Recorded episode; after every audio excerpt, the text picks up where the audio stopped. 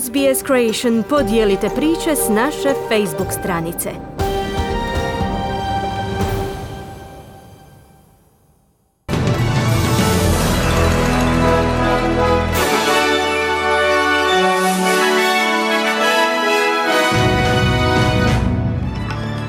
U vijestima poslušajte. Najmanje jedna osoba je ubijena i deset ozlijeđeno u napadu na Kijev. Albaniz u nedjelju izlazi iz izolacije i pridružuje se svom timu u Pertu, a Labour krivi liberale za loše upravljanje gospodarstvom.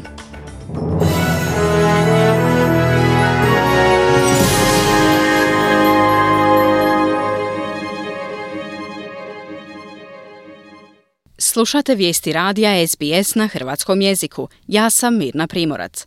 Ukrajinske vlasti priopćile su kako je jedna osoba ubijena, a najmanje deset ozlijeđeno nakon raketnih napada na Kijev. Jedna od raketa pogodila je niže katove stambene zgrade. Napad se dogodio nešto više od sat vremena nakon zajedničke medijske konferencije glavnog tajnika Ujedinjenih naroda Antonija Guterresa i ukrajinskog predsjednika Volodimira Zelenskija. Zelenski kaže da nedavni događaji dokazuju da je prerano za opuštanje. I sugodnji, odrazu. Danas, odmah nakon naših razgovora u Kijevu, ruski projektili su doletjeli u grad.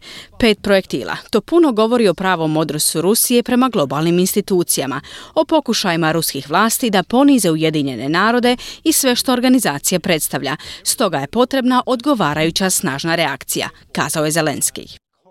Glavni tajnik Ujedinjenih naroda Antónij Guterres kaže da organizacija čini sve što može da evakuira Ukrajince zarobljene u Čeličani u Mariupolju. On obilazi područja izvan ukrajinske prestolnice oštećene ruskom ofenzivom. Iako ne može dati bilo kakav komentar koji bi mogao potkopati mogućnost evakuacije, kaže da Ujedinjeni narodi čine sve što je moguće. Ukraine is an epicenter of unbearable heartache and pain. I witnessed that very vividly today around Kyiv. The senseless loss of life, the massive destruction. Ukrajina je epicentar nepodnošljive boli. Ja sam svjedok tomu. Besmisleni gubitak života, masovna razaranja, neprihvatljiva kršenja ljudskih prava i zakona rata. Od vitalnog je značaja da Međunarodni kazneni sud i drugi mehanizmi Ujedinjenih naroda provode svoj posao tako da krivac može odgovarati.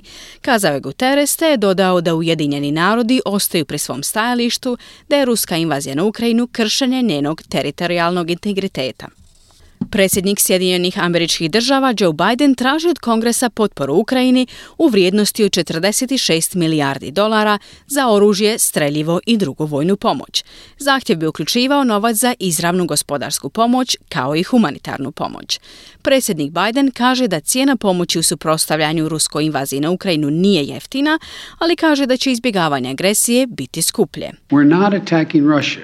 We're helping Ukraine defend itself against Russian aggression. And just as Putin chose to launch this brutal invasion, he could make the choice to end this brutal invasion. Russia is the aggressor. No ifs, ands or buts about it. Mi ne napadamo Rusiju. Pomažemo Ukrajini da se obrani od ruske agresije.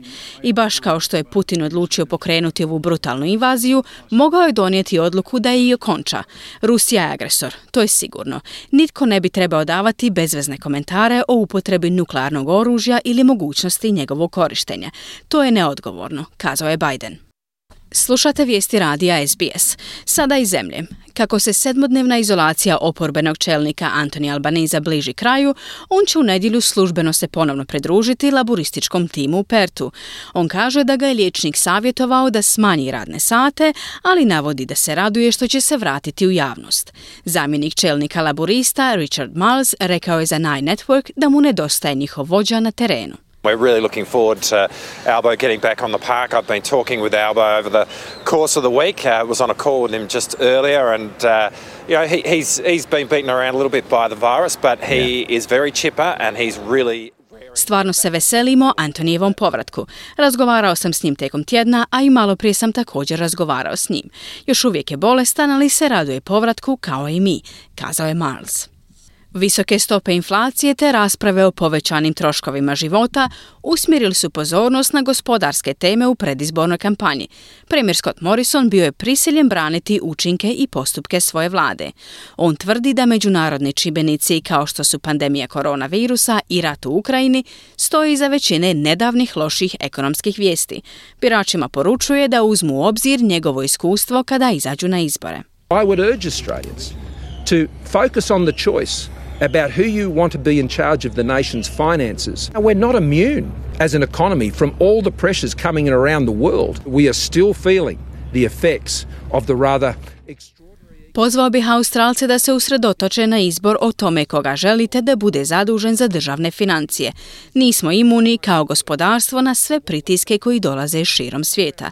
Još uvijek osjećamo posljedice prilično izvanrednih ekonomskih vremena u kojima živimo. Ova kriza kroz koju smo prošli u posljednje dvije godine trideset je puta gora od onoga s čime su se laboristi morali nositi.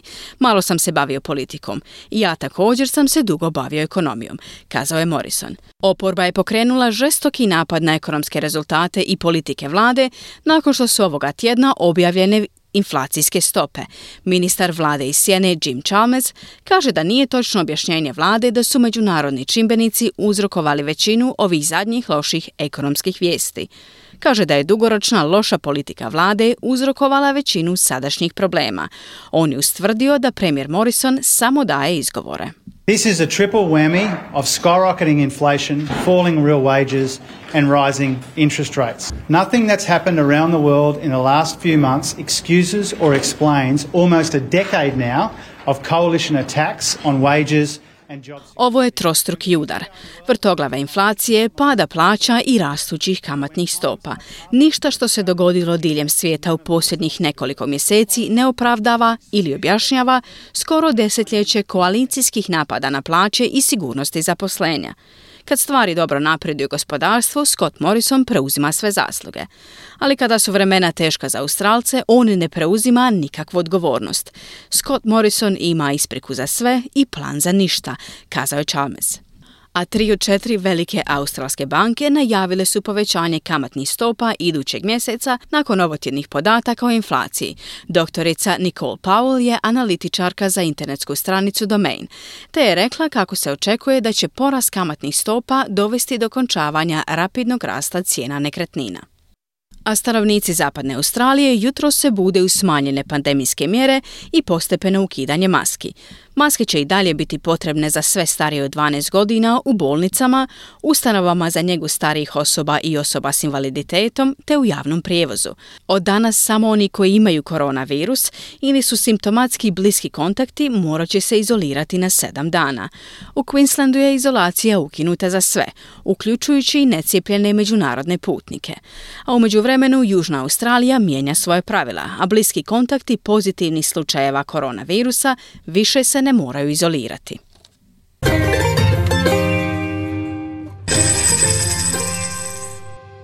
Danas australski dolar vrijedi nula zarez sedamdeset jedan američki dolar, nula zarez pedeset sedam britanskih funti, nula zarez šezdeset osam eura te pet zarez petnaest hrvatskih kuna.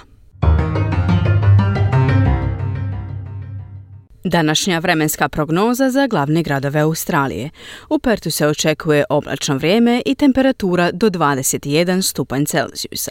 Adelaide kišno do dvadeset dva, u Melbourneu se u popodnevnim satima očekuje kiša i temperatura do dvadeset pet stupnjeva Celzijusa, u Hobartu kiša, temperatura do dvadeset pet, u Canberri se očekuje oblačno vrijeme, temperatura do dvadeset dva stupnja Celzijusa, u Sydneyu se očekuje oblačno vrijeme, temperatura do dvadeset sedam stupnjeva Celzijusa, Brisbane kišno, temperatura do dvadeset sedam i u Darwinu se danas očekuje kiša i moguće nevrijeme i temperatura do trideset tri stupnja Celzijusa.